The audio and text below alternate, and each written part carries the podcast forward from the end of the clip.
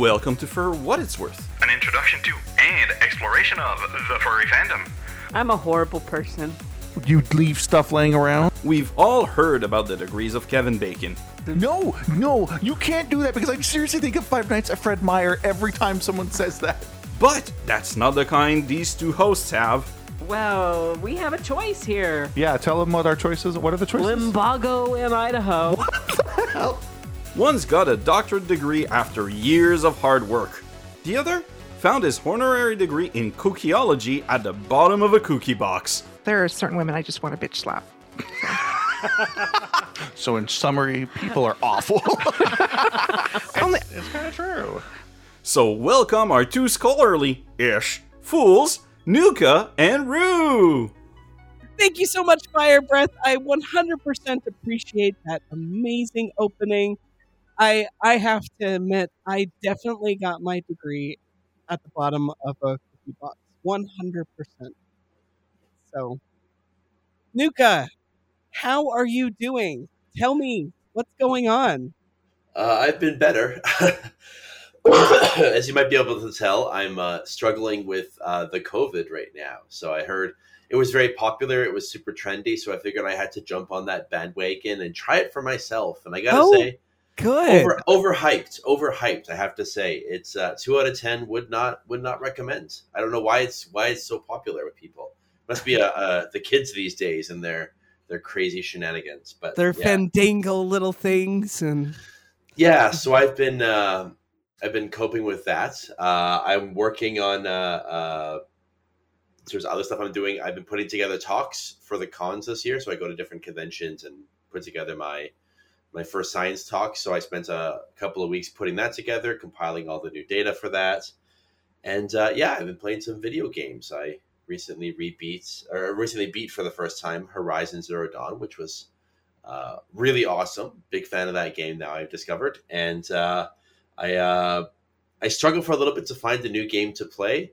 I tried like four or five different games. Nothing scratched that itch quite right, and so I went back to Dark Souls, and I'm rebeating the Dark Souls series again for like the fifth or sixth time. It's just my it's my comfortable go to whenever I can't think of a game to play. It's like a, a warm embrace. isn't Dark Souls like I would not call that a warm embrace. It's like Dark Souls is like like you want to die and you want to die multiple times and you want to be swearing at the game when but you die. this but there's wonderful growth in it. Like the first time you play it through, it's like smashing your head against a brick wall, as Yahtzee put it. Uh, but then it's like when you're done and you're finished, you're like, yeah, that was kind of nice. I want to go back to that. Like like when you finally beat it, you get addicted to like the feeling of of growth that comes from it. So I. I I find myself almost once a year returning to my desire to want to play it again, and I'm uh, for those who know the game, I'm, I'm just beating the DLC now for Dark Souls One. So Awesome. I'm well on my way to rebeating the series again. How about you, Rue? How are you doing? Um. uh, Well, I was just gonna add in t- as far as games, like I've been playing um a game called Inscryption. It's an indie oh, I've heard game, of that one. and let me tell you, it 100% award. I mean, it, it should get an award for Game of the Year. Um, it it is fairly decent. It's a, you know, you would think that it's being just a card game that it would be not as epic, but it's more than just a card game. Basically, you are trapped in this cabin and you are trying to get out and the only way that you can get out is by beating this this guy um his name's Leshy and he's basically keeping you there and if you lose he'll take a picture of you which kills you basically and turn you into a card basically so the next time that you play you can actually play as your as your former card you could play your former card so it's kind of kind of interesting it has kind of a roguelike type element to it so I've heard nothing but good things about it. Yeah. highly recommend it. Um, so I had New Year's Eve. I had a great big huge party. Uh, had some people over. Um, probably not the greatest thing because I haven't been feeling the. I don't know. I haven't been feeling the greatest. I thought it was. Uh, I had a little bit of a cough, and I'm like, oh, it's because of my medicine that I'm taking. And everybody at the party was like, Rue, you sound terrible. And I'm like, I think it's because of my medicine. And then I woke up the next day. I'm like, no, no, it's not. It's not. It was Rue was being bad and stupid. So um, I don't believe that it's um, COVID um, because I've taken a test and it's negative. But you know, still you have that cold flu going around. Um, I've also been working out at the gym a lot. Getting Um, swole. swole, drinking those protein drinks and stuff like that, getting all big and strong. Is there a joke taking- about drinking protein drinks here. Oh yeah, what's the, what's the joke? I don't know, but it's going to involve semen in some way. oh, oh my goodness! I could go into a lot of stuff. Let's just say, at some point in time, I may have looked up how much protein is in that stuff. Anyways, um, okay. So I think it's that time. I think it's time for a cookie.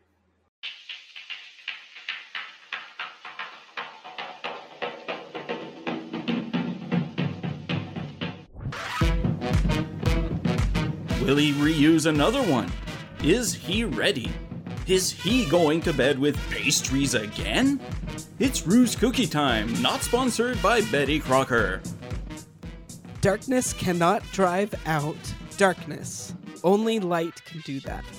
In bed with a cookie. So, once again, darkness cannot drive out darkness. Only light can do that. In bed with a cookie. Profound.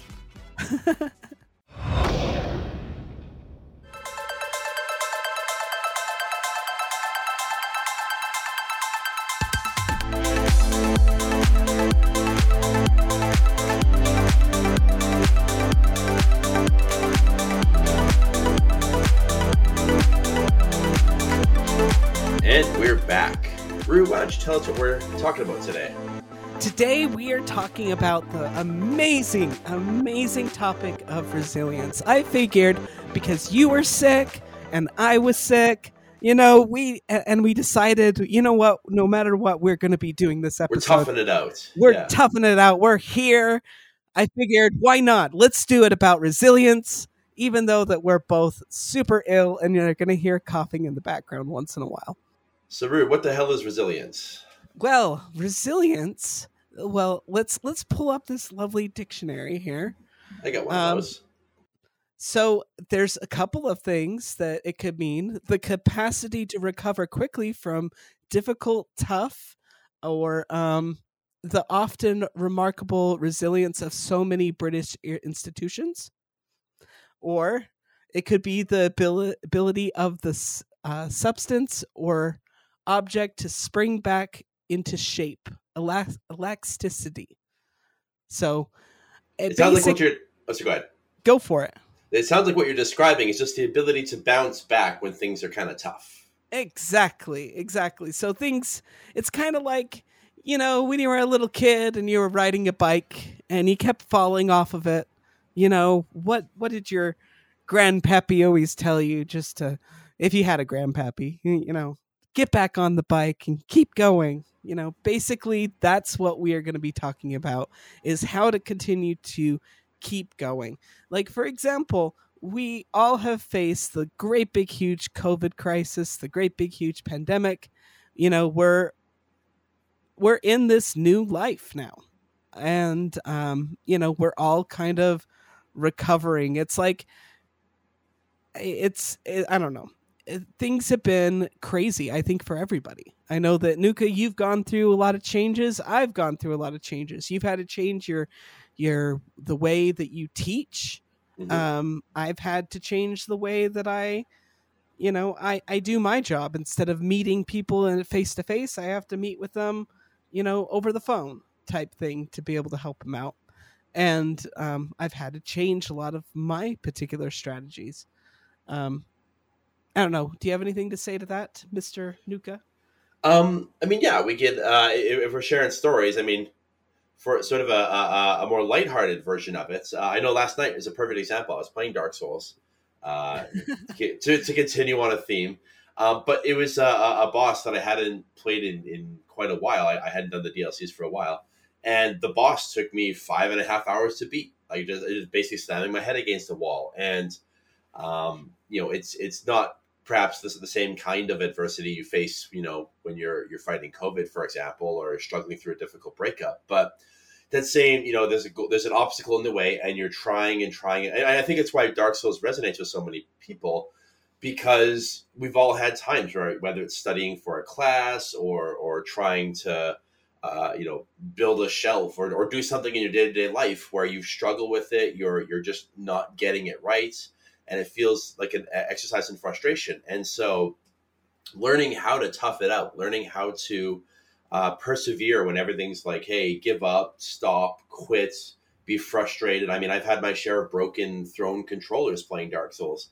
Uh, when I first started playing it, I've, I've, broken two controllers playing it in the past. And I was uh, amazed at how this time through, despite my frustrations, I never lost my my my patience. I never, you know, threw a controller. I never got got grumpy. I, I could tell when I was you know, three and a half hours into my my run against this one boss, I'm like, you know what? I need to get up. I need to walk and talk to my roommates, maybe have some tea and just cool off a little bit, come back to it when I'm in a better mindset. And I found that yeah, it was it was definitely a demonstration of growth on my part from where I was a few years ago, breaking controllers and losing my patience and saying this is impossible, this is stupid. Um, so it's it's a, a trivial example, but one that's also nicely reflective of how we approach adversity in our day to day lives. I'm glad that you're no longer breaking controllers. You know, Me those too. controllers have feelings too. Well, they're expensive too. I mean, they're like almost seventy dollars now. They're pretty expensive. Not to mention the desk that I dented the first time I broke a controller by throwing it at the desk. I do not. I never want to be in a room where you're angry. I, I just, I don't. um, I was just gonna say, you know, even this show, this show has gone through its ups and downs. I mean, I I, I know that longtime listeners. I'm not to go into too many details, but um, you know, I was in a, a relationship with uh, one of the cast members, and that kind of um, it was it was good, um, but it did cause a little bit of um, a little bit of issues to where when we were breaking up, one of the things that was on the table was the podcast and what was going to happen to it. And um you know thank thank goodness at that particular time you know I, I was going to give up the show. I was going to be like you know i'm going to step away do what i need to do um but you know tugs came in and was like you know i'm to i'm to i'm to help you and i don't mean to like bring up old past drama that was a long long time ago and i'm tr- not trying to relive that um, however, you know, that was something that was a big, big thing, and it pertains to this show. It was it was very, very difficult during that time um, to be able to make. I, I don't know. I had to make a lot of decisions, and um, it was really hard. Breakups are not fun. You know, basically, you have somebody that you um, have given your heart to, and um, you know, th- things like that happen, you you tend to relive your mistakes. Like, what could I have done? You know, what should I have done? W- what could I have done more? Um, you know, maybe a better example. I had a friend who um, who was climbing this. Um, we have a lot of lot of climbing sites here in Utah. Um, there's some times that people will fly in and they'll basically have a heart attack as they um, you know when they look outside their apartment hotel room um, during the day because they see these great big massive mountains next to them and if you haven't seen mountains before um, which i know i'm going on a tangent but you go to australia and they're like there's a mountain over there. And i'm like no that's not a mountain friend. No no no no that's a hill. That's a hill. But um anywho um so my friend was climbing this this mountainside and um, he was with his daughter. He got to um, he got to a point where he needed to um, try his very best to well he needed to the, the rope got twisted and so he had to unlatch himself. And normally you know he would be a little bit more safe about it. Um he thought that he was safe so he he took his um his safety rope and or sorry, I don't know a lot about climbing, so I'm trying to give you this um give you the story. Um anywho. Um basically he ends up unlatching himself and he ends up falling um off the side of the mountain. Um and he ended up dropping down and got pinned in between two rocks. Um upside down. He ended up having to have light life flight come in to basically come and get get him. Um, they also had the National Guard there in case he ended up perishing. He was there, um, stuck between two rocks for a long, long period of time. Um, he, it really caused, it, caused him to um, have a lot of fear of um, getting back up on the mountain. Um, you know, he had to go through re- reconstructive surgery. It took him a long time to be able to get back up on his feet. But he knew that no matter what, he had to, because his love of climbing was still there, he had to get back up on the mountainside as fast as he possibly could. Because if he didn't get back up on that mountainside, he knew that he was going to um, he he was going to never get back up on that mountainside ever again.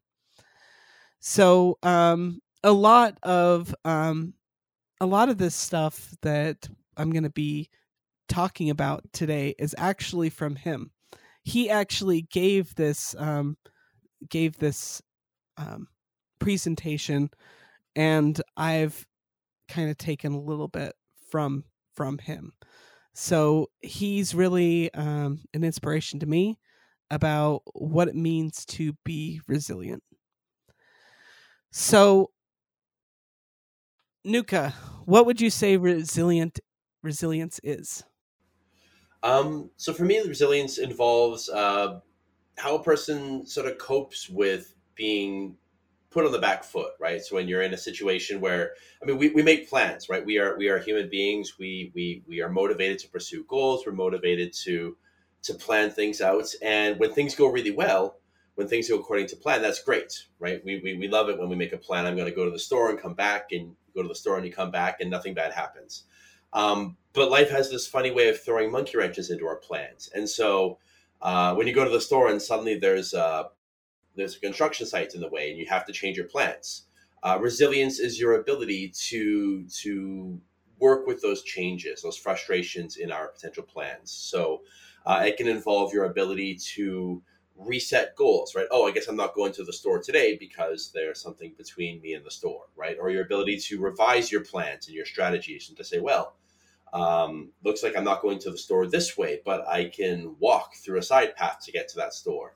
Uh, resilience can be how you cope emotionally with the stress that's arisen. So, oh man, you know, uh, I can't go to the store and get that chocolate bar I really wanted. I'm really frustrated right now, uh, but I'm going to calm myself down, right? So, how you deal with the emotional fallout from the the frustration. It can be um, how we are uh, uh, able to to plan uh, contingencies. Well, I'll go tomorrow, right? Or I'll I'll find another snack, right? Or I'll, I'll go to my friend and, and maybe they've got some snacks I can have. Whatever, whatever the case is, it's how you cope with that setback. Um, and kind of cool, uh, research does suggest that our ability to be resilient is like a muscle. It's something that you can actually work towards, right? So the first time you encounter a setback, I'm going to go back to my Dark Souls analogy again. This probably won't be the last time. Um, but it's you know the first time you you you face a setback, the first time you you face your first boss in Dark Souls, um, it's it's it's frustrating. It's insurmountable. My, my favorite thing to do whenever you find a boss in Dark Souls that's kicking your ass is go online and type in "fuck blank" the name of the boss, and you find some Reddit thread where there's a hundred people venting about how this boss is impossible. Um, but then immediately under that, you'll find a thread that's all about how this boss was great, how good it felt to finally beat that boss. Um, so yeah, it's it's Dark Souls play Dark Souls players go through this this uh, evolution of immediately being frustrated. Uh, and, and and and you know uh, this is, you know this game challenges me in ways that video games typically don't, and then over time learning patience and learning that well no it's to you know resetting your expectations and finding new strategies and realizing that no this is going to take some work but you can get through it. And i think that you know all of life is that way. When we encounter hardships for the first time like man this is insurmountable. Like i, I don't know how i'm going to get through this. But when you start getting practice getting through the tough times uh, the next time you encounter a setback you remember oh yeah this is just like that last time when things were really shitty but I got through that and I'm going to get through this. Right. So we, we, we actually build it up like a muscle. Not too much at one time can snap us like a muscle, right? If you go and try to deadlift 600 pounds without any practice, you're going to break something. Um, but within reason, if you get practice doing this, um, yeah, you can build up resilience. I never knew that I could learn so much from Dark Souls. I wasn't planning that, but it just it just as it turns out, it's it's a very wonderful analogy for for resilience. Um. So some other things with resilience, I, I'd have to say, like resilience is living on the edge. Uh, you are also able to handle stress a little bit better. Um, you can also, it, it also helps like you like you were saying to increase your capacity to overcome or become more resilient. Um, it's a personal journey that may work for one person but not another person. So your dark souls analogy you know that might help you but it might not help somebody else be able to become resilient. Not everyone is a dark souls player and that's fine. it, exactly. But you know that's something that works for you and that's why like we are going to be talking a little bit about um, some different keys of resilience. These are this is not a, a roadmap that you have to follow. These are not ones that you have to you have to keep all of these different keys. You'll find some of them that work for you, and then you'll find maybe none of them work for you.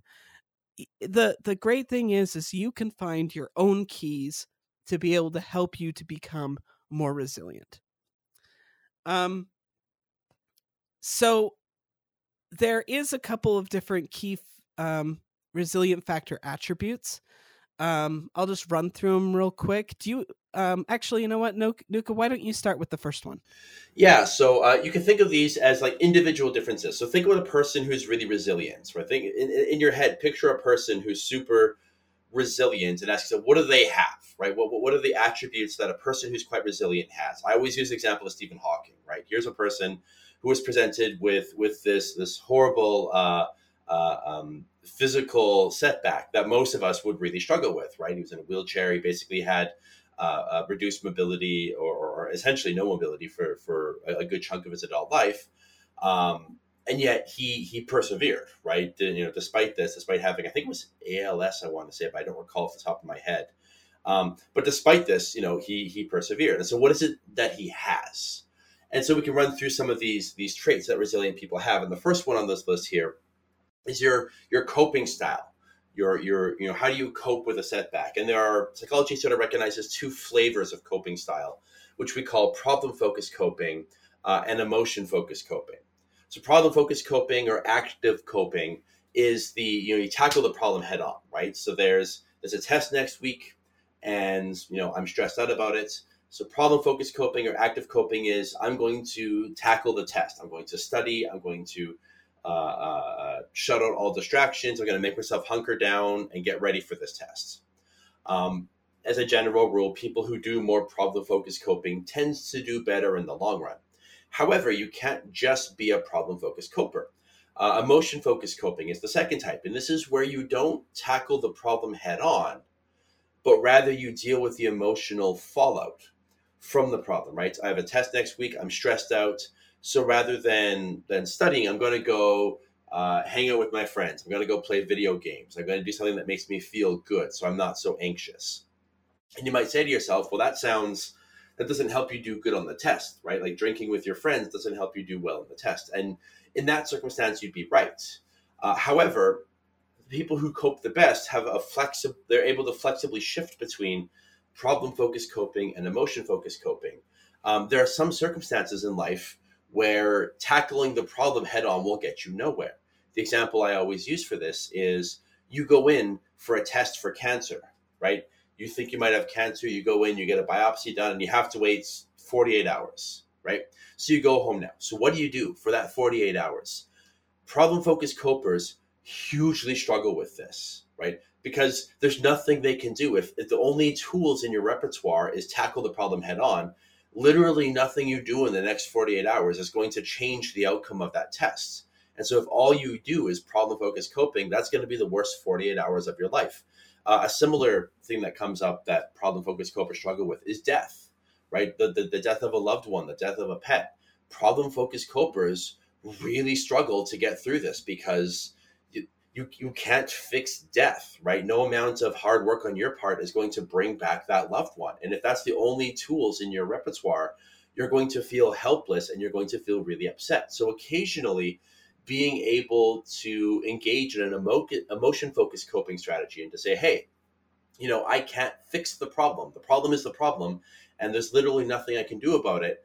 The best thing I can do is turn to things and find things that help me deal with the emotions. Turn to my friends, turn to my uh, uh, my family members, turn to activities that make me feel better to help get my mind off of it. So the best strategies, the, the, the most flexible, resilient people tend to be able to switch between both of those coping strategies. So, So, what one- if what if you just have emotion focus? What's the negative side of it? right? So the downside to the downside to just being emotion focused is go back to that test scenario, right? So you have a test next week. If all I do to cope with the test is make myself feel better, distract myself from thinking about it, that's great for the the week leading up to the exam. I'm not stressed at all, but I have to write the exam, and if I haven't prepared for it at all, then that's going to be a problem as well. Yeah. Um, so yeah, the, the, the most resilient people tend to be able to flexibly shift and know when to use one strategy versus another. I really like the Serenity Prayer. If you're familiar with the uh, Serenity Prayer, I'm going to Mm. botch it a little bit, but it's um, uh, grant me the strength to be able to to handle the things that I can handle.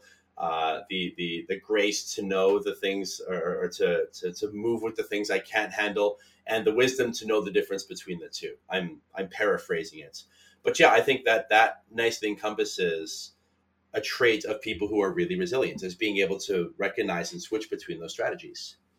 So another factor attribute is physical exercise. Um, let me tell you, my positive mental health is so much better now than what it has been in the past because I am focusing on my physical body and I am going to the gym probably about and I'm not trying to brag or anything, but I'm going to the gym probably about four times a week, sometimes five times a week. And let me tell you, when I don't go, and uh, it's at the point now that if I don't go and exercise, I turn into Mr. Moody Pants. I 100% like it it affects my mental well-being. Um and I know that that's probably an issue within myself that I'm that I'm working through, but like I I like to I, and I, I don't know. I'm not trying to turn into some sort of meathead or anything, but I just want to try to um, really take care of of myself, and that gives me a little bit more, you know, love for myself. Um, so that helps boost my confidence as well. Um, also, I think having a positive outlook is important. Glass is half full, glass is half empty. Um, what are you, Nuka? Are you a glass half full or a glass half empty person? I'm a cautiously pessimistic person, which research actually suggests is the best outcome. Uh, now, to be sure, optimism is really good for outcomes. So, for example, there's research showing that uh, people who have more optimistic outcomes, or people who are more optimistic about their outcomes, are more likely to survive, for example, heart attacks. The more likely it is to live longer after diagnosis with cancer. So, optimism does matter. But what you don't want is uh, unbridled optimism. There's research suggesting that if you're too optimistic, if you're a Pollyanna, if you just always say, ah, everything's going to work out all right, but you never actually do anything to make things all right, that's a problem. So you want optimism, but tethered to reality, right? You want to be, okay, things are going to be okay if I put in the work or if I, uh, I work at them. Right? So you want optimism, but not uh, unbridled, unwarranted uh, optimism. Nice. Um, support systems is super important. Yeah, we've. Uh, I got some research right now on the fandom showing that during the COVID pandemic, furries are turning to their the, the fandom even more than they turn to their their family for social supports. Uh, we know that one of the best predictors of well being and resilience is the, the the do you have people you can turn to when life is really difficult. And for a lot of folks, it's the fandom. For other folks, it's their family. For some folks, it's their church friends or their work friends, whatever it is as long as you've got another person to lean on when life gets kind of tough, that provides a tremendous amount of resources.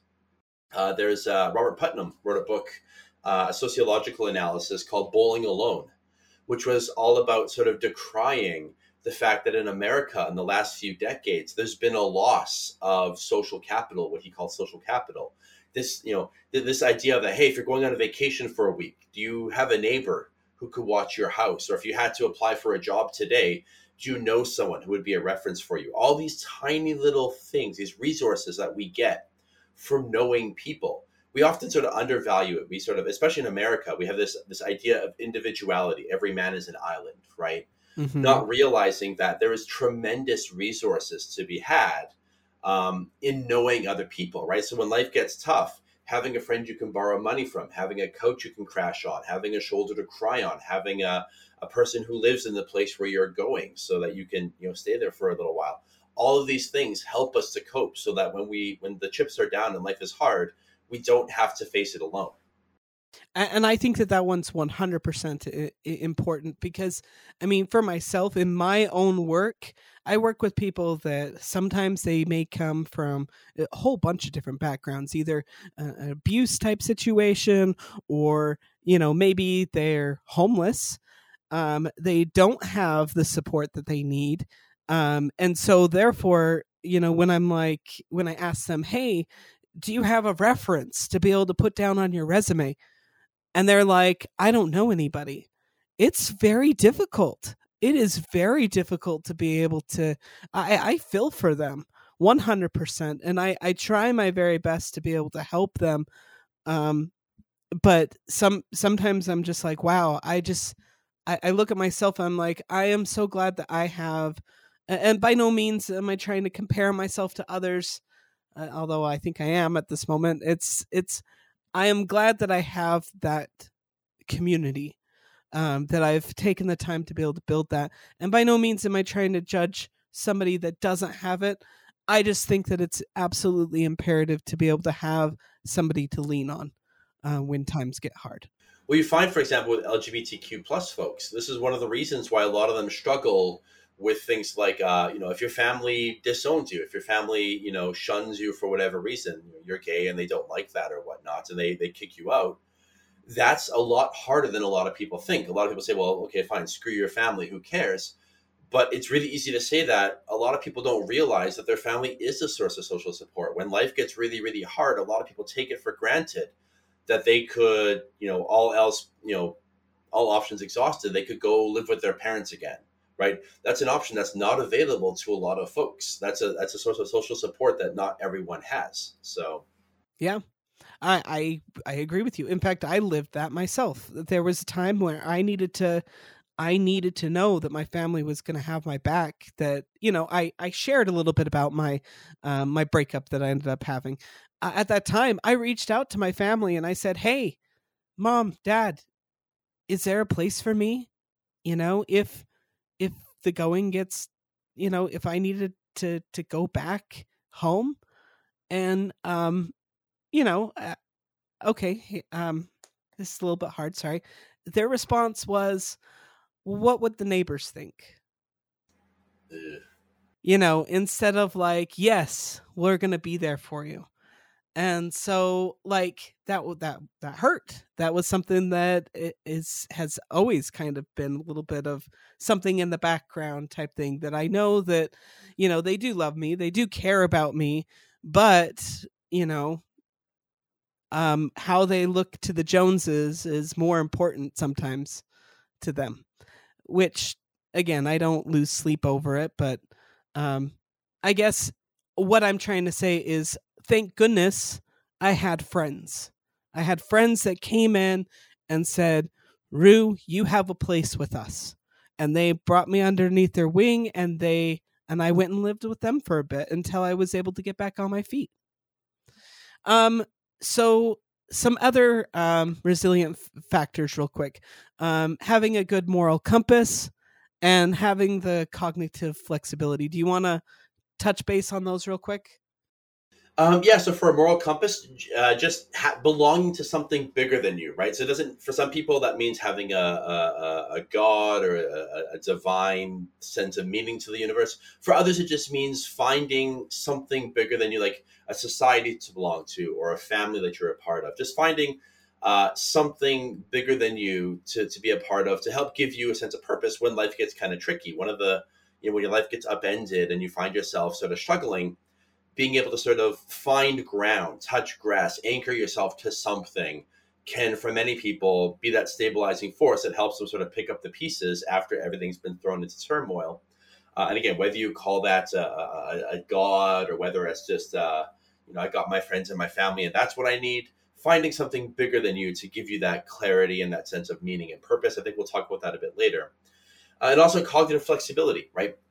Creativity uh, is a really important part of resilience. Being able to find a solution, being able to work at the problem, being able to to reframe it, to take a step back and say, "Look, I've been running into this problem for days now, and it's not working. So maybe what I need to do is step back, reevaluate, restructure the problem, find a, a solution, think outside the box." And people who can do that, oftentimes, you know, find solutions or find ways of coping that they hadn't initially considered.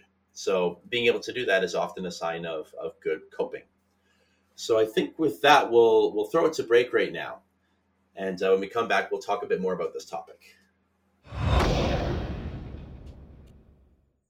This is Timid Grizzly in Southern California, and you are listening to For What It's Worth, the podcast bringing positivity to the furry fandom one episode at a time.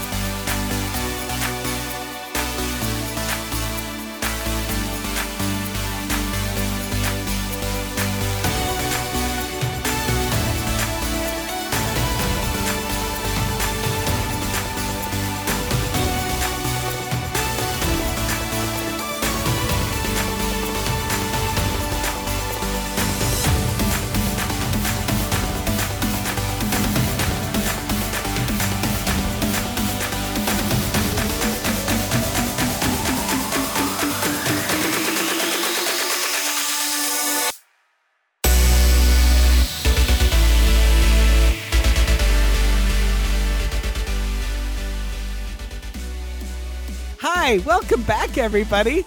This is Rue. I'm here, I think, somewhere. Um, thank you so much, Grizz, for sending that in. Um, let me tell you, idents are super, super important. It's something that is required. That during the middle of the show, we say, uh, "You've been listening to for what it's worth." I don't know why we have to do it necessarily. Somebody else does. I think the audio guy knows. Tugs knows. I think Nuka, you might know, but you know, it's just something that needs to be said. So, hey, we need your help. So, what we want you to do is send us an ident. So, an ident could be simply just stating your name, something silly, and you're listening to For What It's Worth. So, an ident could be Hi, this is Rue. I like cookies. You've been listening to For What It's Worth. Something as simple as that. And you can just send that over to cast at forwhatitsworth.com. Rue, I want to tell you my favorite biblical quote here. I'm not a I'm not a religious person anymore, but uh, one always stuck with me here. It's Revelation 5:11, and it says, "Then I looked and I heard the voice of many angels around the throne, and the living creatures and the elders, and the number of them was myriads and myriads and thousands and thousands. Can you hear that, Rue? Oh! Can you hear it? The angelic. There it is. Yes. Ah, it is that time, Rue. It is that time when we thank our glorious Patreons. Uh, we worship them for what they, they give to us, they help us pay for the show. Rue, would you like to read off that list because it's awkward for me to read a list that I am on? Okay. Um, sure. Uh, first of all, we like to thank Sly, Aston Sergal, Gerald the Spirit Wolf, Big Bear, Ludo, Luno, GW, Nuka, yay, Koru, Bubble Whip, Adler, Moss, Chip, Chippogriff, Ozzy K, um, Black Baldrick, Ligris, Kit, um, Ichigo, Simon, uh, or Simeon, sorry, um, Guardian Lion, Rivka, and Harlem Fox. Thank you so much for for giving us your money, so that We're a we big can fan pro- of that. Yes, we like money, and money is helpful. Let me tell you, we don't get paid for this show. I don't think that I've um, ever um, put any money into my lovely pocket. And Nuka, um, have you seen your first check yet? No, I, I'm paying for the show, so. and if you want to be like Nuka and all of his awesomeness and help contribute, you can go to patreon.com f uh, sorry patreon.com front slash fwiw to get in on it yourself. Thank you, Nuka, for being a patron. I appreciate it. And thank you, Rue, for being a friend, which hurts all the more now recently that. Oh, uh, no. that I, I just brought. Oh, I just realized. Uh, Thank Betty you White. for being my friend. Ah, Never forget okay. Betty White. I have to I have to admit, so as the um as midnight was striking, um we played Thank You for Being Our Friend or my friend. And we listened to that song in honor of Betty White and we raised raised our glass to Betty White. So A grand old gal. Definitely. Let me tell you, uh, out of anybody that had resilience, she definitely had that. She was great. She was also So- super funny. So let's jump back to the topic of resilience, Rue. Okay, so um, we are going to be going through um, each of these different sections. We're going to go through five keys. So we're going to go through them pretty quickly. Um, so the five that we're going to be talking about in this segment is see crisis as surmountable, change the narrative, find the silver lining, face your fears, and step outside your bubble. These are So things for- that you can do to become more resilient yourself. Exactly. And again, when it comes to um, these lovely keys to resilience, these are some of them you, that you can use. You don't have to use all of them. You could find out your your own. So the first of one is see the crisis as surmountable. Be okay with the feeling of grief. Humans are not. Um, so there's a quote that uh, basically says humans are not resisting to change, but to being changed.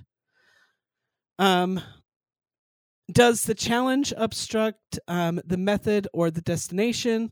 In what ways does this setback challenge um, my assumptions about the methods or the goal?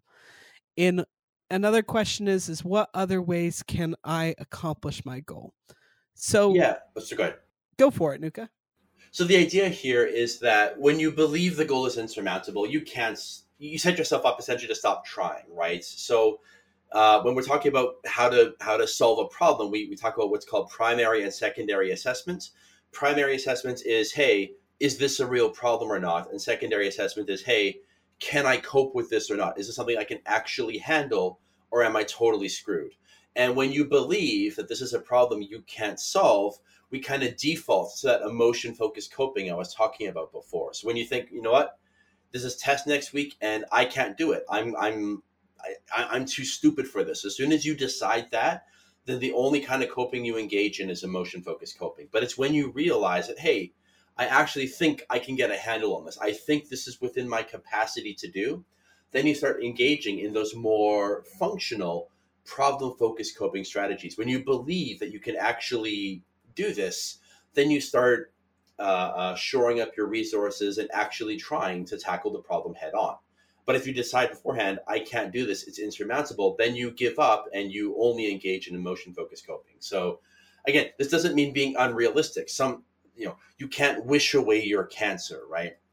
But uh, at least when it's possible, when when when the the uh, the the goal or the crisis is something that you can get over and get through of your own uh, accord, then yes, recognizing it as such is a way to help you cope with it. And when it's not, um, you know, when it is too much for you to bear, then rather than despairing, you should be saying, okay, well, what resources can I shore up? What people can I turn to?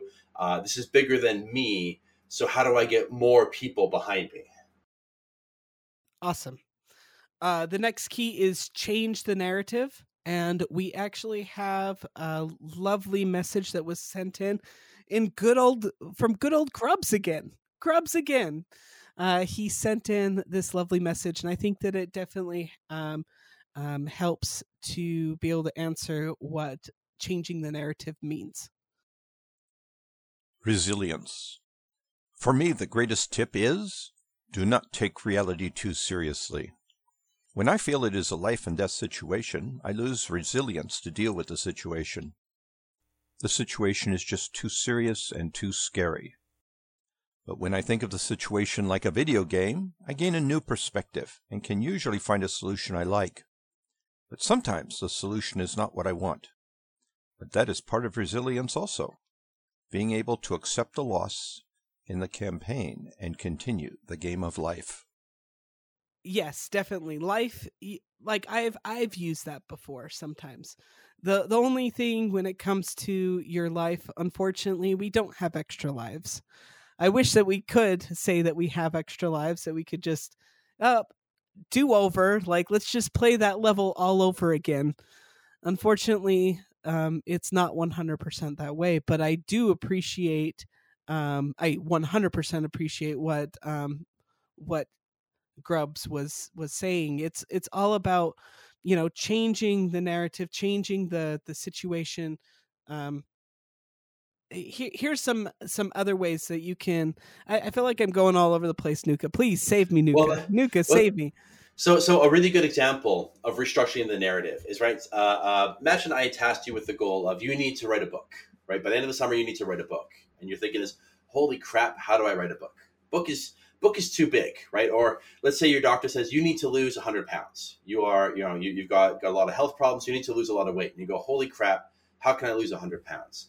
A lot of our goals are these big picture kinds of goals. A lot of the problems we face are these big, seemingly insurmountable goals, right? Lose 100 pounds, write a book, save up $30,000 to for a down payment for your house. And like, this is impossible. I can't do this part of the way you can restructure that narrative is to break it down into bite-sized pieces right a lot of our problems seem really insurmountable but they can be broken down into things that are mountable right or are, are doable right write a book i can't sit down and write a book in one sitting but what i can do in write one sitting is write a page or write a paragraph right so you don't start off trying to write a book you start off trying to write a paragraph trying to write a sentence you don't start off trying to save $30,000. You start off by saying, hey, can I save 50 bucks this month? You don't start off trying to lose 100 pounds. You say, hey, can I lose one or two pounds this month?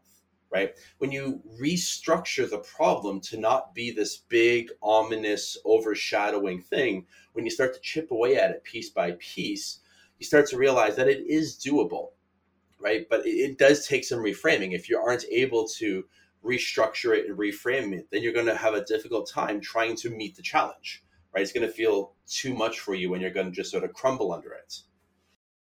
So, something that you can try, um, that there is something from uh, Joyel Craw- um, Crawford from the Crawford Leadership Strategies.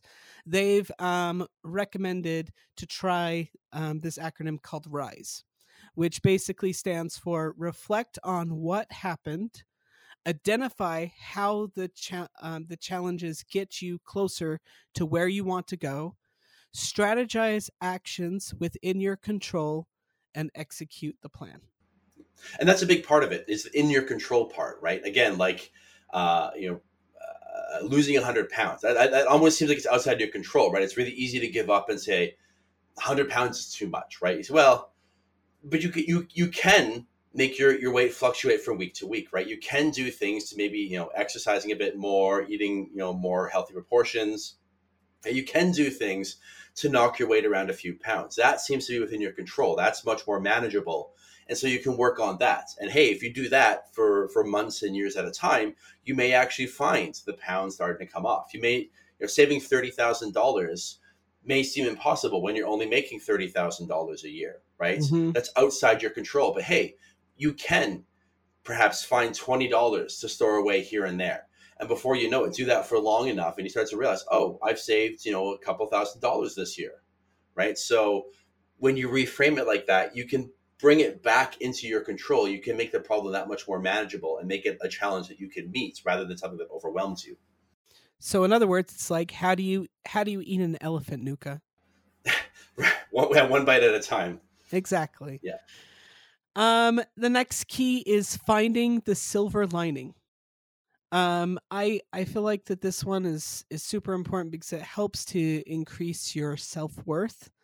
Um, so, um, a Holocaust survivor, um, and I'm gonna butcher her butcher their name. Victor Frankie, is that correct? Frankl.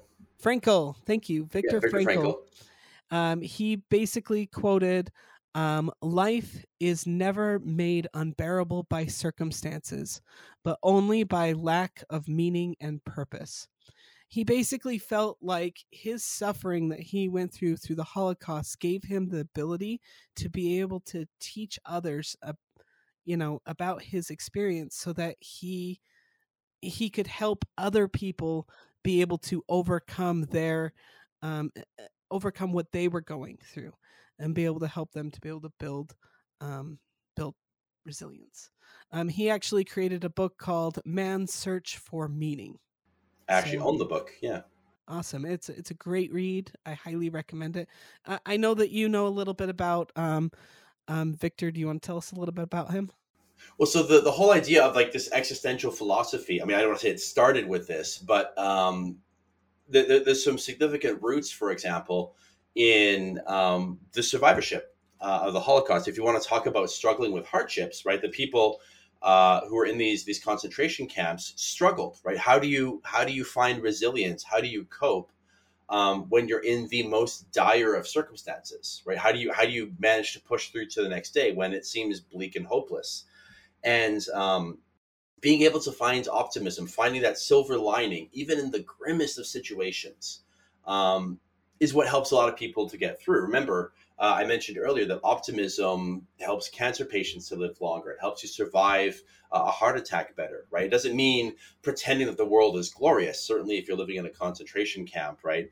These people weren't pretending the world was glorious, but finding that silver lining, finding just enough to get them through to the next day was what it took. And for a lot of them, they turned to their faith, right? There's this wonderful quote that they found scrawled on the wall of a concentration camp, um, uh, I guess, room, uh, where one of the, the refugees, or not refugees, one of the, the prisoners uh, wrote, I believe in the sun, even when it is not shining. I believe in love, even when it is not uh, shown. And I believe in God, even when God is silent right? And so for them, they turned to their faith. They said, you know, things are grim now, but there's hope. And for a lot of folks, that's what religion gives them is this this sense of hope. When there's nothing else that seems to give them hope, they turn to their faith. Now, even if you're a, a, a secular person or a, a, an atheist or agnostic person like myself, you don't need to turn to a God for hope, but you can turn to other things for optimism, right? Whether it's turning to a sense of purpose and meaning bigger than yourself. So maybe it's not uh, a, a supreme being that you're turning to for meaning and significance, but you say, hey, I can get through this because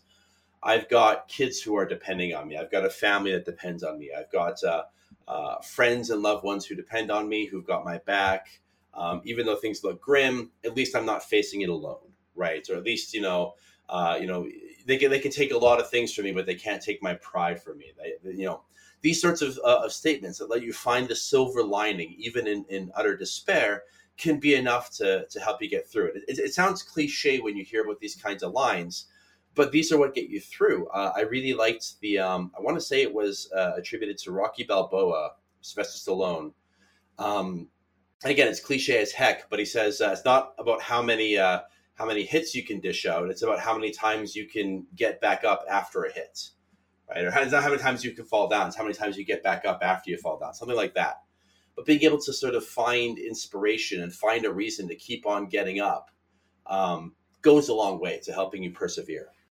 So, some things that you can try um, to be able to help you build that particular key of finding the silver lining. Um, basically, you can engage in expressive writing for uh, a few days. Um, explore the feelings surrounded um, surrounding a difficult experience. Um, discover important issues and patterns. Reveal um, emerging strengths and find or create meaning from the, this experience. So, And we're really good at doing that last one. Sorry, I didn't interrupt. go for it. Go go for it. we're really good at doing that last one too. I mean, it, it's it's if you think about it in retrospect, like think about the worst thing that happened to you or bad things that happened to you, and oftentimes we're pretty good at crafting narratives after the fact, right? I remember um, when I was younger, uh, I was arrested. Uh, I was arrested because my friends and I were shooting this little war movie when I was in like grade seven or whatever. We had little plastic guns, and the police thought they were real guns, so they showed up. They pointed guns at us. We got arrested.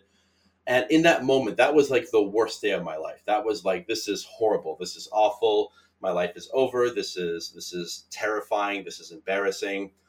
But in the wake of that, like following that, now now you know, twenty some odd years later, I can look back at that memory and kind of chuckle. Right? It almost seems kind of quaint in retrospect that I was, you know, I thought, oh my god, I'm a criminal now, right? Because of a misunderstanding with the police. Uh, in retrospect, it seems almost comical. And I, I've spun this story around hey, here's this really weird fact about me you never knew. I've created meaning uh, around the situation that in the moment was really horrible to go through. Like I was, that was I- shitty for me. I never knew. I never knew that you were a convicted criminal. but yeah, so so in ret- in retrospect, this thing that was horrible for me became, you know, I, I get to spin it and put a narrative on it and attach meaning to it. And a lot of times, these things that are horrible to us, we can craft these growth narratives afterwards. Say that was a bad time for me, but I've become stronger from it, or I've I've become a better person, or I've learned from it, or I, you know, so we can craft these narratives that allow us to put a positive spin on it and allow us to to rise from it or to benefit and and, and uh, uh, flourish from it as a result. So the next one is facing your fears. So basically, we've already talked about getting back on your bicycle. Um, you know, keep keep getting up, keep trying. Um, for for example, the the friend that I talked a little bit about how he, um, you know, basically dived off of a cliff because you know he unlatched himself. Um, he had to get back up on the mountainside. He had to get back up on there and um, to to basically face his fears because he had a fear of heights. And so he knew that if he didn't get back up on on the mountainside, he was going to never get back on the mountainside. So, you know, what what's some suggestions for that?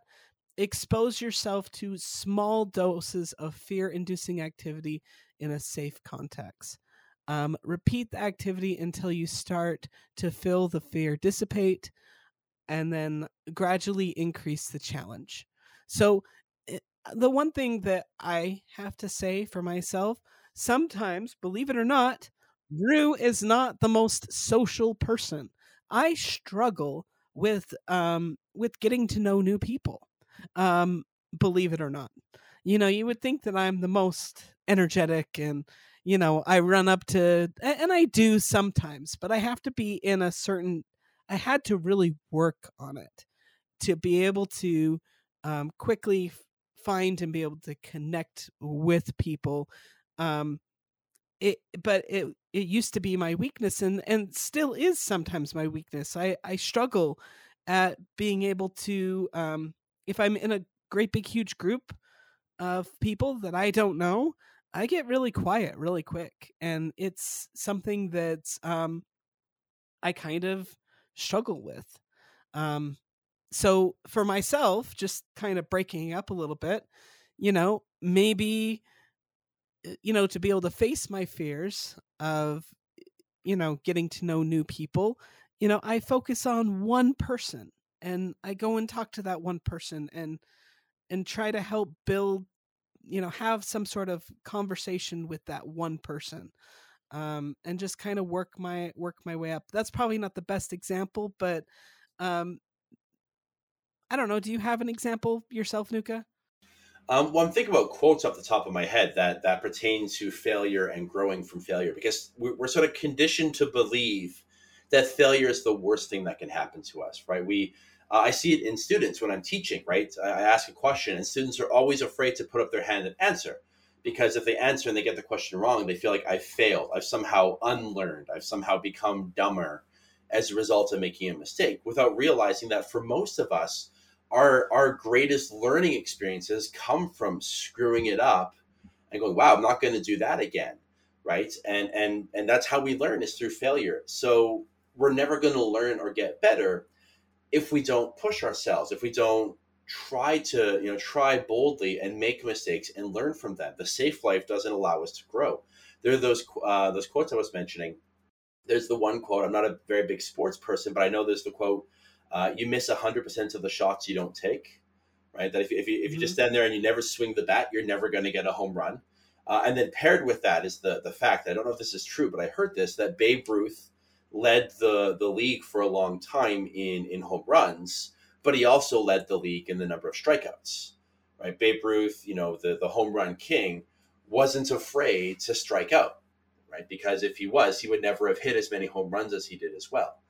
So, uh, and then if you wanted to sort of make, you know, anchor it a bit more to, to research, um, some of the, the, the research on flow experiences, flow is when you perfectly match your challenge level to your skill, right? We stagnate if we don't challenge ourselves, right? Imagine being, imagine playing a video game on the easiest setting and just playing that same game over and over and over again for the rest of your life. You'll get good at it, but you're not going to get really good at it. Like you'll get comfortably, you'll be good enough to sort of beat this challenge, but it's going to feel easy after a while and unsatisfying. You're not you're, you're not going to be challenging yourself. It's when you start to continually up the the difficulty and you keep yourself right on that edge of challenge and skill. That's when you'll not only enjoy the experience more, but you'll also learn the most, right? So, not being afraid to challenge ourselves, not being afraid to do things that scare us or are hard for us I mean, even certain kinds of therapies are contingent upon doing things that challenge us or scare us. If you want to get over a phobia, one of the, the, the, therapies for that is to expose yourself to it in a gradual setting, like you were describing, right? So if you're afraid of spiders, put yourself in a room with a plastic spider and slowly, you know, work yourself towards that plastic spider until you can sit comfortably next to it. Then work up to a little spider in a cage, then work up to a a tarantula in a cage, and pretty soon you'll be able to have a tarantula walk across your arm, right? Just by by virtue of, of facing it and becoming comfortable with that challenge and and meeting it. So, being afraid to fail uh, sort of sets us up to to never never be able to grow, right? You'll never grow if you don't push yourself.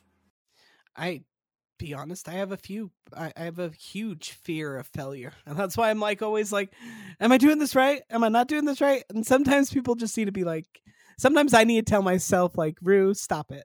like it's gonna be okay. It'll be all right." Um, Mark Twain s- stated, "Courage is not the absence of fear; it's acting despite of it." Absolutely. Yeah. So the next one is stepping outside your bubble um basically i mean i've already kind of touched on this one a little bit you know it's it's good for you to get to know other people and where they're at because that will help you to be able to understand where they're coming from and uh the basically be able to understand the world around you. How can you understand like if you don't understand why somebody is so upset you know maybe getting to know a little bit about them and maybe their background and where they're coming from um you know that helps for you to be able to gain that increased understanding. Um this is something that i would have to say that i, I i'm fairly good at myself but i sometimes i go overboard and i i i'm way too much outside my bubble that's like rue why are you over there? Like come come come back come back. Um but it's super important to be able to understand um, other people. I'll be honest with you. I know people are going to be like screaming, Rue, why do you do this? but sometimes I'll watch Fox News. hmm No, it's good. It's good to do. Yeah. I, I I sometimes watch Fox News because I want to understand, you know, where some other people are are coming from. You know, I, I listen to conservative pundits for that same reason. Yeah. I I think it's important so that that that way not not so that you could rebuttal against them, but because you can understand maybe where they're coming from, so that you can have a a, a discussion with them and be able to instead of just screaming at each other because i feel like that that's what we do a lot with in this society is we just yell at each other. Um, but if you understand where somebody's coming from it it helps you to be able to um, build resilience when you see somebody that does something that you don't 100% understand. It can help you increase your understanding of why um, certain things are happening. There's also a, uh, a psychological model called the broaden and build model, which argues that um, when when we're when, when we're in good times, when we're in times where things aren't catastrophic and aren't you know really tough on us, um, the natural inclination for people is to expand themselves, is to try to you know make friends, seek out new abilities, pursue hobbies, and this isn't a coincidence, uh, right? You know, like you you think that if things are going good, easy thing to do would be to sit back and just sort of coast but that's not what we're hardwired to do. We're hardwired to try new things, to explore, and the reason is because this gives us more more tools in our toolbox, right? You think that the time you spend engaging in a hobby is useless. Why, why am I, you know, why would I waste time learning to build model trains or, or fiddling around with electronics or learning sound design? Like, what's the what's the point in this? Like, as a hobby, this is a waste of time. But the reason is because when things are tough, we have more tools in our toolbox now. You may not think that messing around with programming in your spare time when you got some time is helpful until you get to a difficult time and you realize that, oh, my ability to code actually gives me uh, uh, an out here, actually gives me a solution that I wouldn't have had before. I ran into this when I was working on my master's thesis, right? I had this difficult experiment I was trying to figure out how to do, and I realized, oh, I can do some basic coding, some basic scripting, and that gets me out of a, a, problem here and that scripting i learned like five summers earlier messing around and and playing around with with designing video games right it was a waste of time at that moment but it turned out to be really useful five years from then. Uh, similarly you might think well you know in my spare time i hang out with these furries. What's what's what's helpful about that? When times get tough those furries become the social support that, that that's a resource for you. So um, stepping outside your bubble, especially when things are going well, being able to try new things, expand your horizons.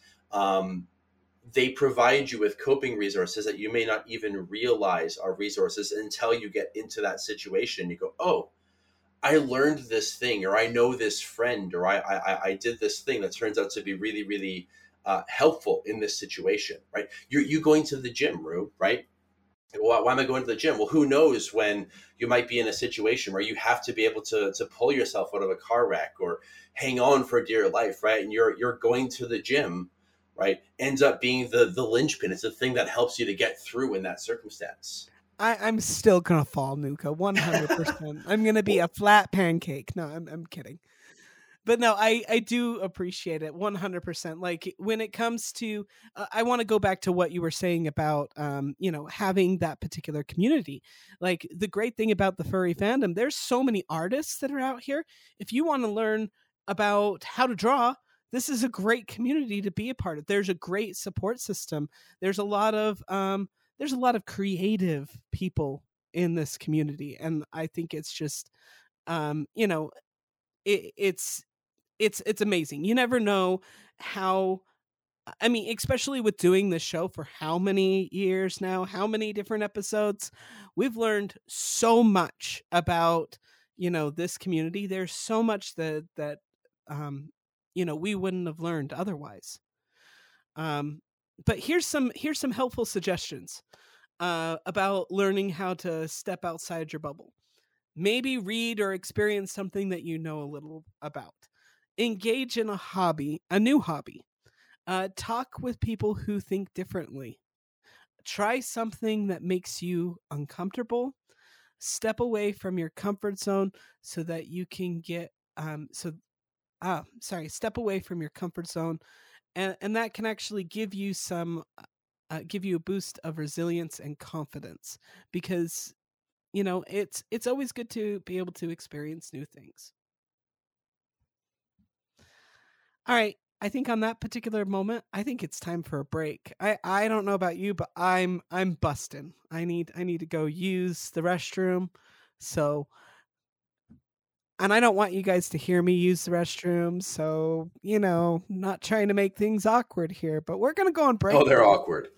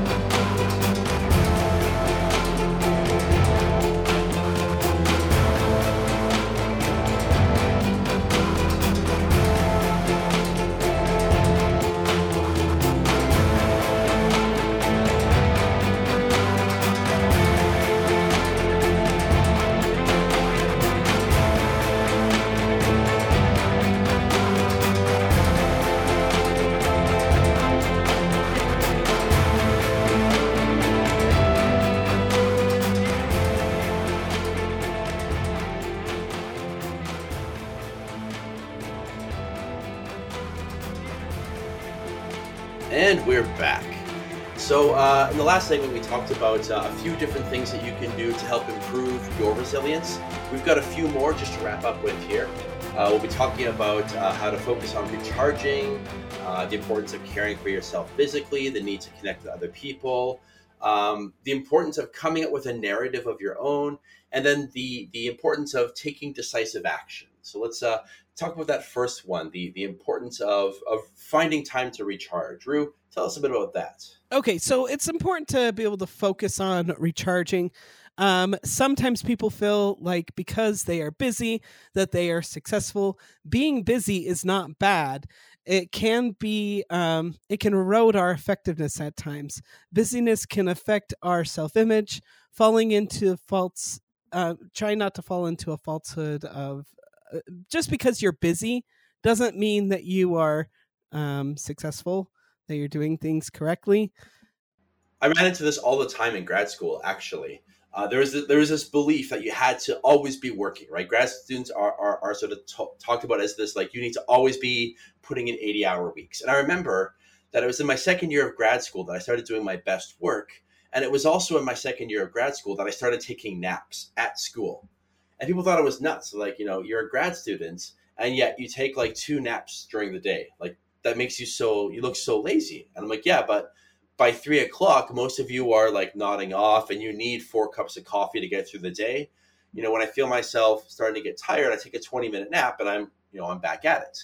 Um, we had this belief, you know, when uh, the media publishes this, they say, "Oh, look at Jeff Bezos' average day," and they say he he only sleeps four hours a day, and you know, and we had this belief that you need to work yourself to the bone, lest you be accused of being lazy.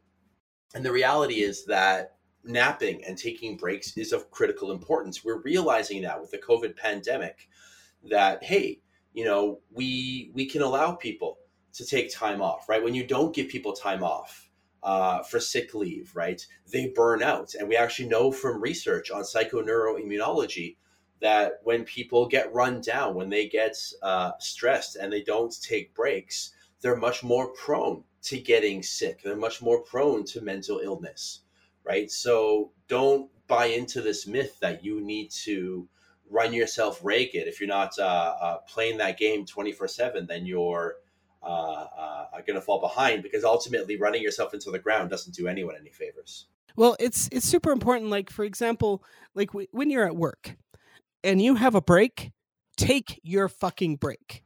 Yeah, there's a reason why that break is there.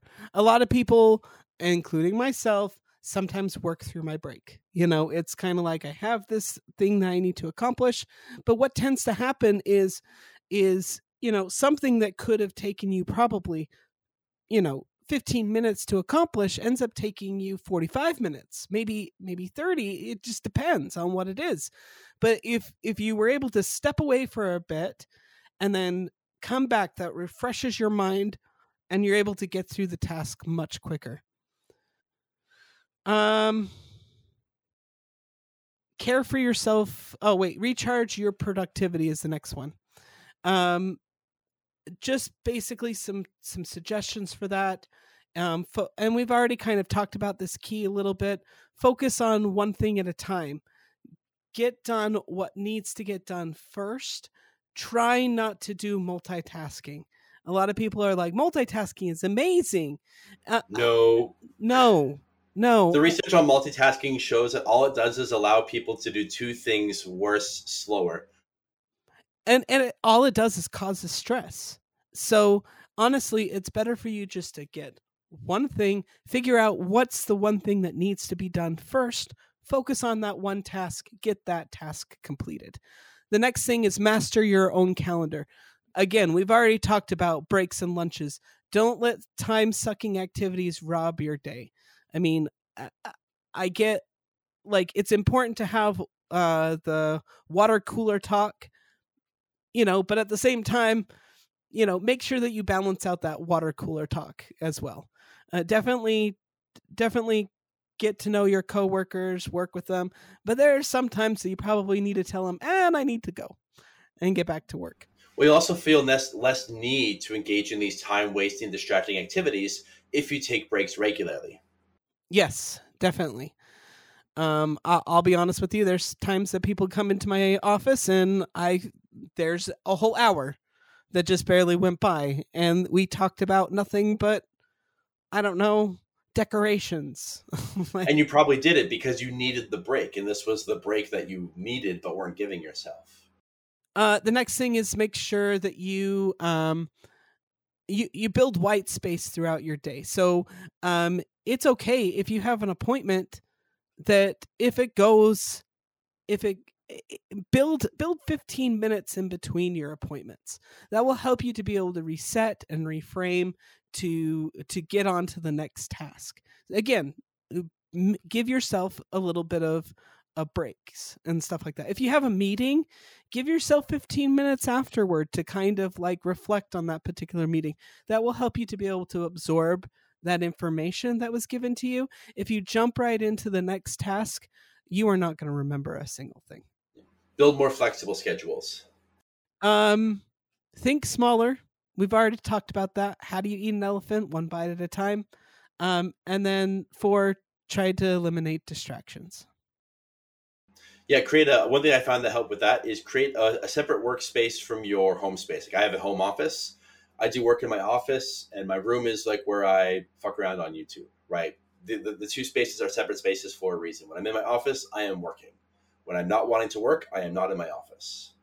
you lock the door and you leave it in there don't take don't take work home with you like yeah unless you work from home, in which case you have to. But then at the very least, keep it in separate rooms if you can manage it. so what would you recommend if somebody doesn't have a separate room like you Uh, I'd rather separate the rooms then, right? Have like a desk where it's okay. The de- when I'm at the desk, I'm working, right? When I'm not at the desk, when I'm at my bed, when I'm at the couch, you know. But it, people run into real problems when like, oh, I'm gonna. It looks comfortable to sit on the couch and work. So I'm you're, you're mixing it because then later on when you're sitting on the couch, you've conditioned the couch as a place where you work. People run into this all the time when they sit on their bed and they look at their phone for hours, right? So when you go to lay down to actually go to bed you can't sleep because you've not conditioned your bed as the place where you sleep. If the only time you sit on your bed is when you're closing your eyes to go to sleep, being in your bed will will naturally bring you to sleep because this is the place where I sleep, right? But when you sit on your bed for hours staring at a phone or something or working,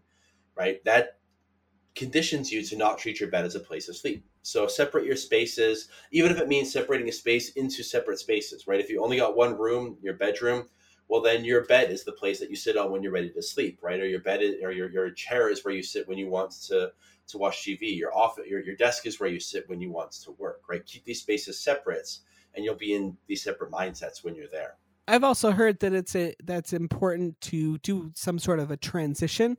So like for some people they take a shower after Yeah. work. or they go on a walk. Do something. ta- I take a nap. Yeah. yeah take a nap do something that's in between work and and being at home especially because i know a lot of people now are working from home do something in between to help you to transition um, back to home life. Um okay the next one is care for yourself physically. So we've talked a lot about exercise. We've already kind of gone through that. You know it doesn't necessarily mean go go to the gym and hit it hard for hours on end. It just take care of yourself physically as far as like um it, it could be um just making sure that you eat a healthy meal uh you get enough sleep uh it it really helps you to deal with stress let me tell you if i if i don't have enough sleep i i can't handle things um The mind and the body are inextricably. Sorry, I didn't mean to interrupt. no go for it the mind and the body are inextricably tied to one another. People often like to pretend like the mind is completely absent from the body, not realizing just how tied to one another these things are. So when you're highly stressed, it takes its toll on your physical body. You actually become more susceptible to getting a cold, to getting sick.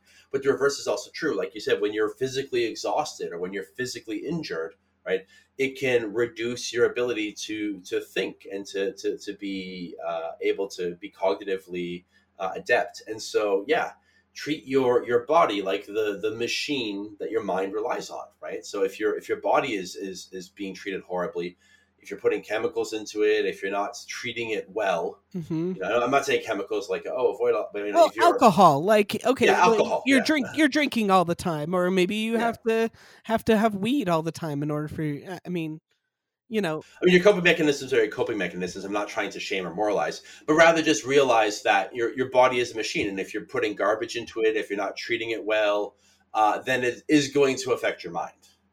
yes definitely so do what you can to be able to ke- keep care of your mind i mean and your body but um but yeah it's it's easier said than done i Yeah. mean we can go through it real quick and, and we are we're going to go past this one but let me tell you this one is super super important it's really helped me uh, to be able to get back to the gym and really start taking care of myself physically um, it's really helped my mind and my mood um, i'm a lot more um, I don't sound it today, but I'm usually a lot more energetic because I have a lot more um I have a lot more energy to be able to spare.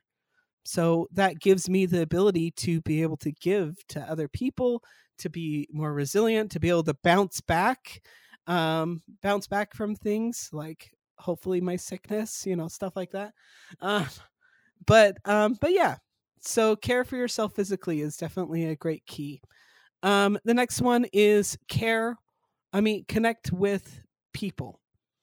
Um,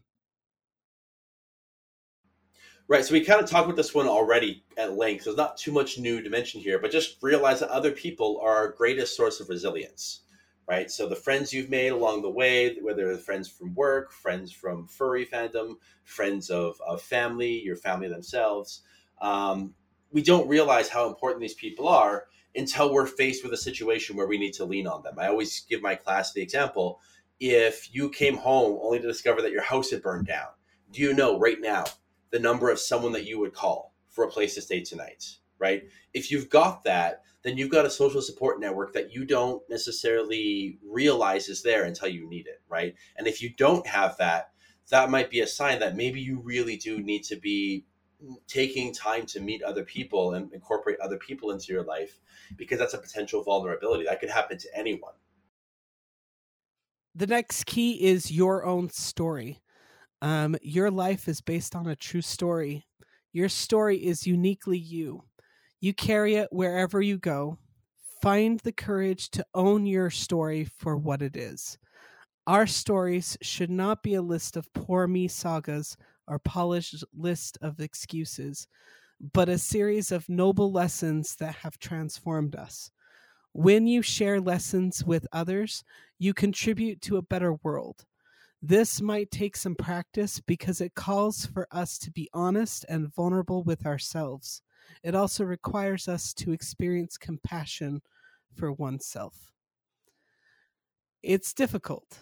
this one is difficult to to be able to look at yourself in the mirror and treat yourself like I'll be honest with you, Nuka. I treat other people better than I treat myself. That is something that's an honest truth that I have um that I've done. And um I need to I it's something that I've worked on a lot uh through time.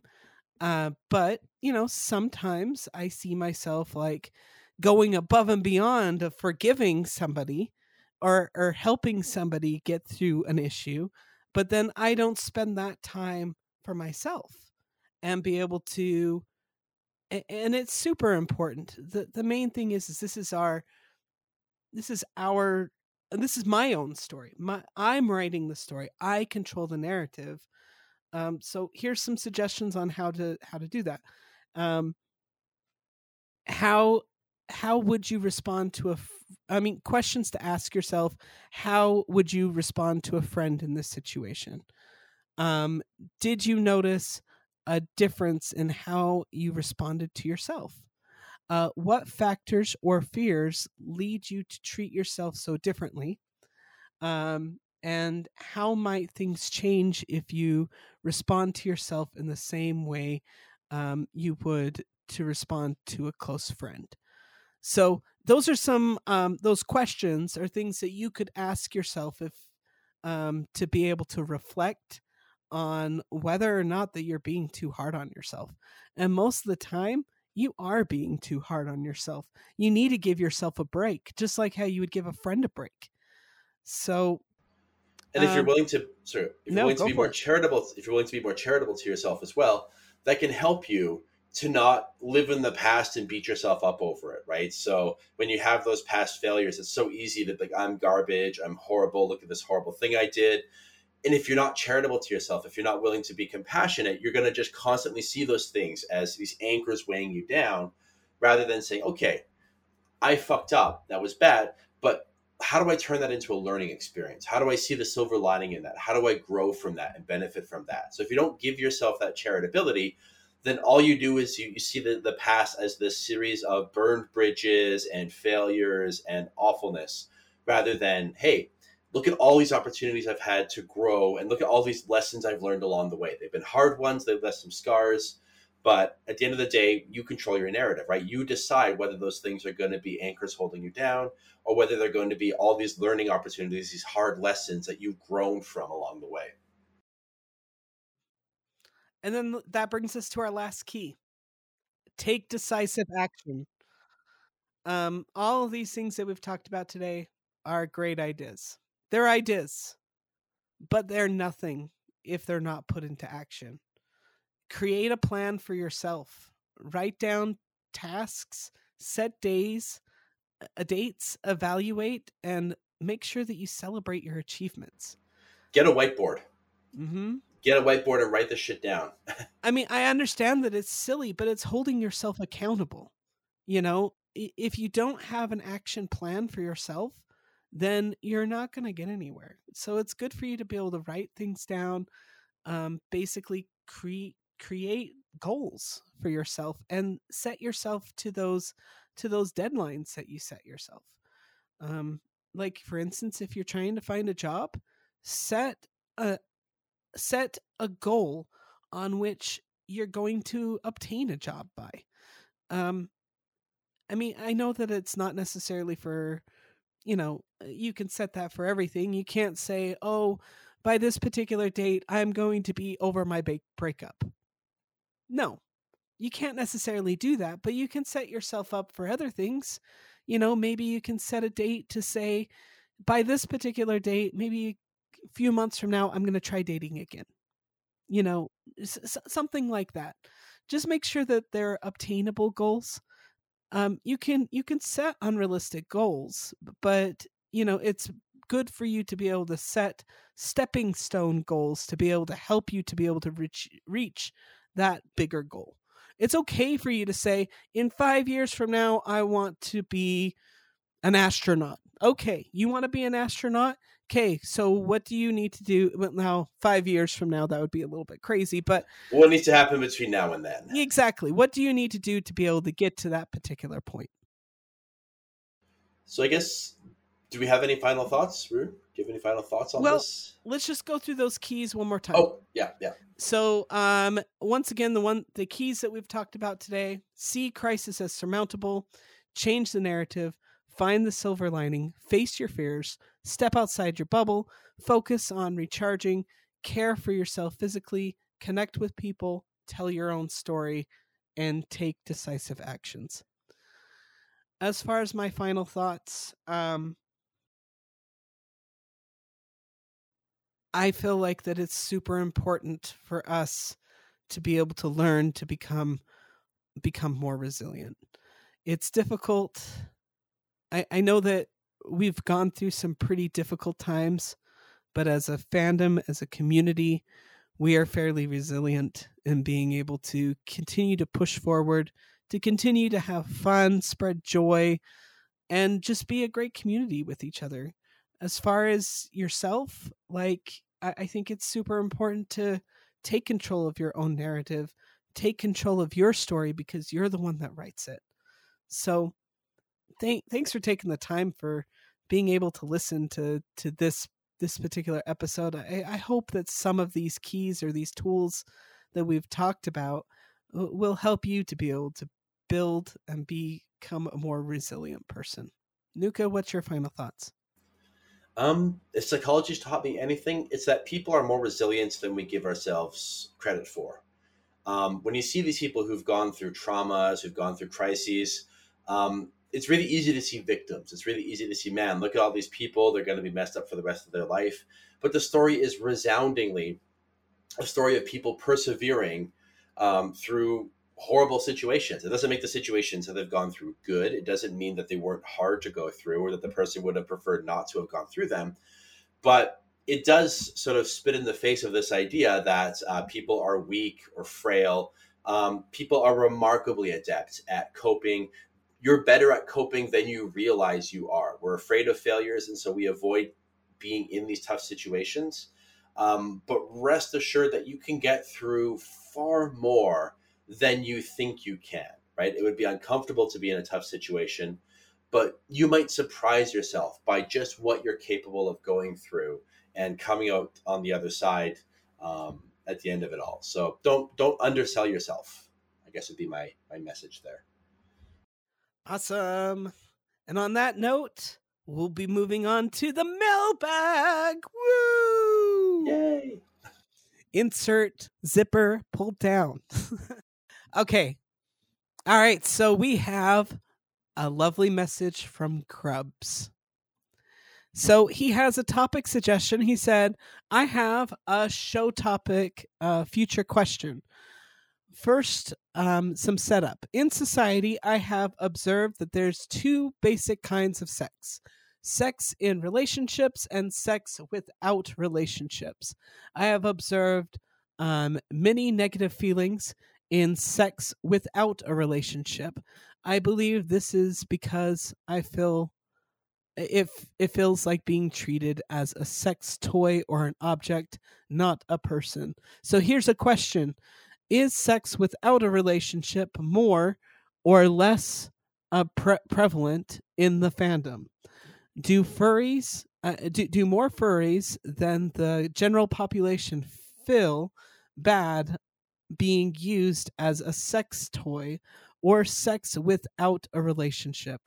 Or is this just an issue that interests me and would not be a good fit for for what it's worth first and foremost i just want to say any topic is a good topic so please feel free to send send it our way i think there there was one topic that was sent that we were like oh no we're not touching that one with the 10 foot pole because we do tend to stay out of like political drama and different things like that um but uh, definitely we'll take that into account as far as um, a potential particular episode. I, I know that we are going to be um, at some point in time within the season, we're going to be having some individuals from a community um, that runs basically a, a furry sex club um, here in Utah, and so um, you know maybe that would be a good um, topic to bring up with them. Uh, I was going to ask you, Nuka, do you have some um, do you have some information that you want to throw out at, or research? Um, yeah, off the top of my head, I guess what I would say is that it's a, a I don't want to say a false dichotomy, but there's a gradient between like like how you define being in a relationship versus not relationship whatsoever is a bit fuzzy, right? So on the one end, you have you know I, I'm just meeting this person for the first time. We we met on Tinder 20 minutes ago and we're hooking up, and on the other extreme, you have like we're married life partners, right?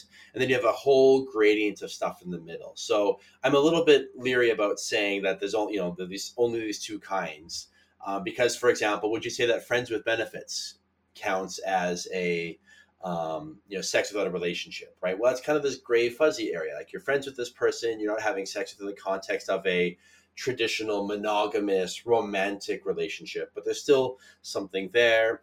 There's sort of casual hookups. There's uh, all sorts of different sorts of um, contexts. I think at the end of the day, as long as everyone's kind of consenting, you know, it's it's it's okay. Uh, I do think though, however, if you are finding yourself, you know, regardless of whether it's in a you know a, a monogamous relationship, whether it's in um, something more casual, regardless of what the, the nature of the relationship is, if you do find yourself feeling uncomfortable, feeling used, feeling like um, there's an inequity here or something that you're not liking about it, that's worth thinking about. That's worth putting some thought into and saying, uh, is this something I want to be doing? Uh, I would argue that two people who are hooking up and they just want the sex, right? Um, you might feel like, well, they're using me for sex, but if you're using them for the same thing and you've sort of mutually agreed upon it, no harm, no foul, as long as you're consenting to it. So I guess there's a lot to explore in that topic, more than I could get into here. Um, but my, my take home would be that um, I don't think it's more prevalent in the furry fandom than in other fandoms.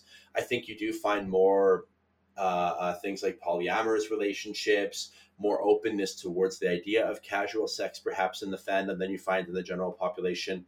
Um, but there's a lot of nuance to get into there that I can't quite get into here. Thank you for that, Nuka. Appreciate it. I mean, honestly, I think the number one thing that you hit hit on the head was as long as you know you have two consenting adults that are communicating with them, who's to say what's good and what's bad necessarily? I don't know. That's my opinion. Um, all right, so we have another email. Nuka, do you want to read that? Sure, this one's from Veli Wolf. Greetings, my name is Veli Wolf and I live in Phoenix, Arizona. I wanted to discuss my plans for what I hope to get done in the new year. During the day, I work full time work a full-time job in IT and I hope that continues to go well through 2022. When it comes to my free time though, I'm usually about writing and creating DJ mixes. Rock on, that's awesome. Uh, I wrote a story last year for my visual novel my mate and I are working on this year. We hope to have something tangible to demo by the time Biggest Little FurCon rolls around. We also want to possibly demo work at a gaming convention where we live called Game On Expo. It's also a hope of mine that I can do more DJing this year at cons like BLFC. I've done sets at conventions other years, but sadly I wasn't picked for any convention slots in 2021. Once the bulk of Omicron passes, I want to submit some more demos to cons so I can be up on stage again dropping some bumping beats for the late night party crowd. For a shameless plug, soundcloud.com slash DJ Veli, V E L L I. Uh, goals work better for myself than resolutions. Goals are more thought out, whereas resolutions to me are more of a resolve to be better at something. By completing a goal, you get to learn by experience and feel good once you've accomplished it. That about summarizes what I want for the year of 2022. I think these ideas are well within the realm of feasibility, and I'm looking forward to the days ahead. It's going to be a great year. Veli Wolf. I just wanted to say, I love what Veli points out there that the, the distinction between a resolution and a tangible goal, right? It's very easy to say, I'm going to get into shape. Great. What do you do with that? How right? are you going to get there?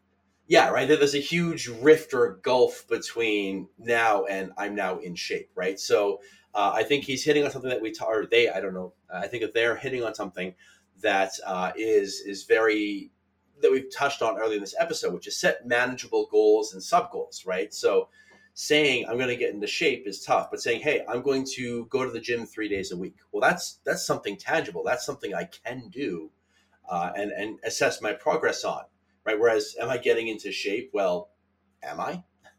So, yeah, I like that distinction there. Uh, I really hope uh, Veli, that you you managed to hit those goals. I think you set reasonable goals, right? So, um, good on you and your your mate, and uh, hopefully, I will see you uh, see you rocking some some some dances at uh, the next con I'm at.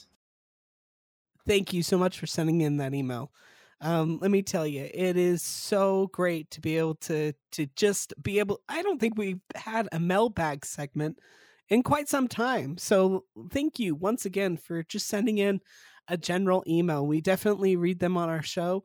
So if you want to get your email in next time, just send an email over to cast it for worth.com so that we can read your um, your lovely e- email in the mailbag. What are some of the things that you can send? You could send over just like a basic, like, hey, I really like this episode, or this is something that I re- was really into, or it could be something that's not even related that you just want to throw out. We'll we'll definitely be reading it on the show.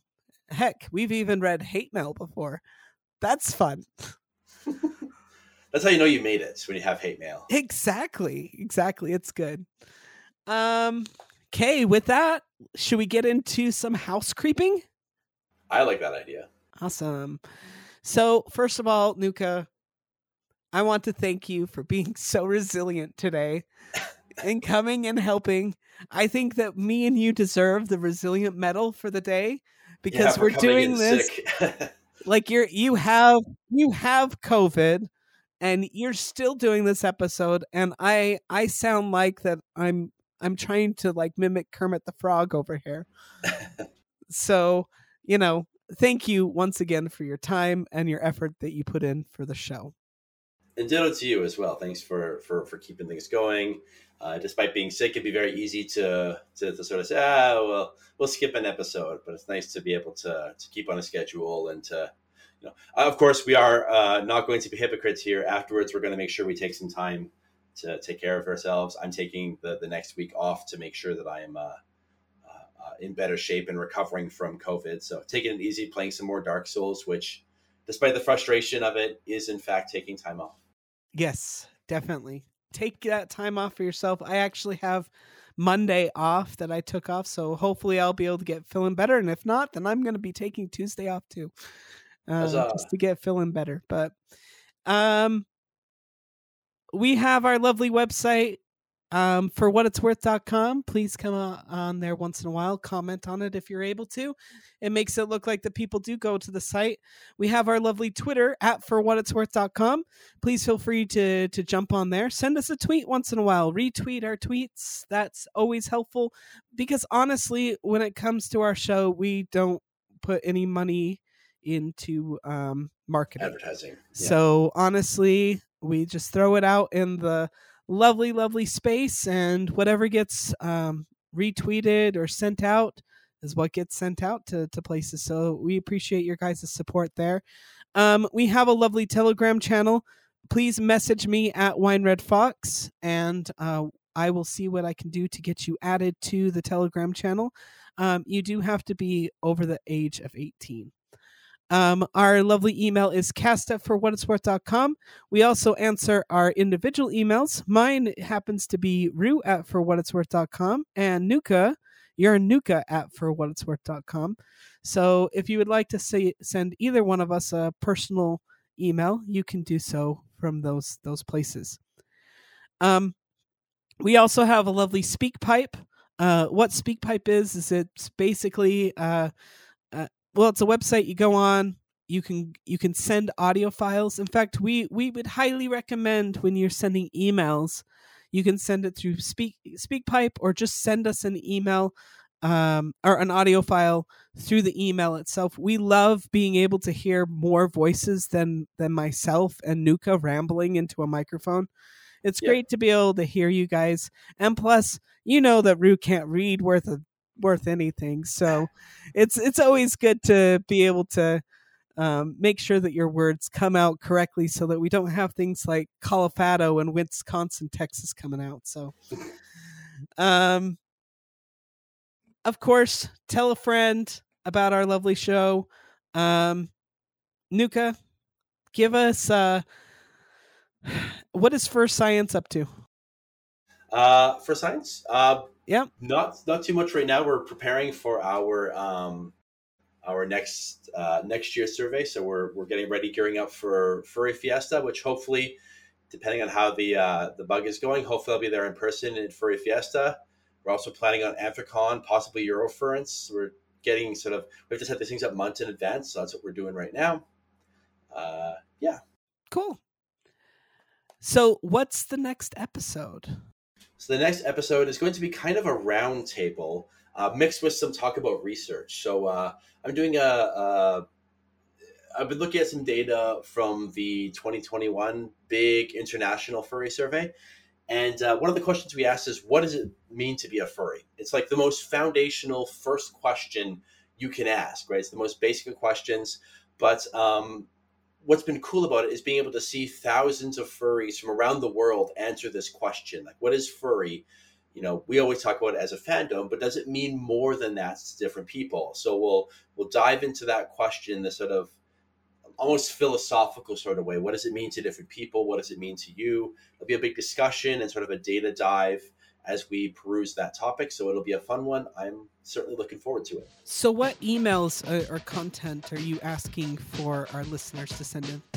Yeah, ideally, uh, just a, a short little blurb about what the furry fandom means to you. When I say what is furry, not not how would you define furry to other people, but what does it mean to you, right? To be a furry or to be part of the furry fandom, or what is furry as a concept to you, right? We can hopefully punctuate our uh, discussion with some, some some user emails on that. So definitely uh, send those in, and uh, I'll be looking forward to it. Well, awesome. We're at the end of our show. Huzzah, we made it. We, we did it. After this, I'm going to take some NyQuil and probably go take a nap. Woohoo! I'm gonna drink way too much tea. Anyways, this has been Rue, I'm Nuka. And this has been For What It's It's Worth. Wait, you did it with me! That's like the first time!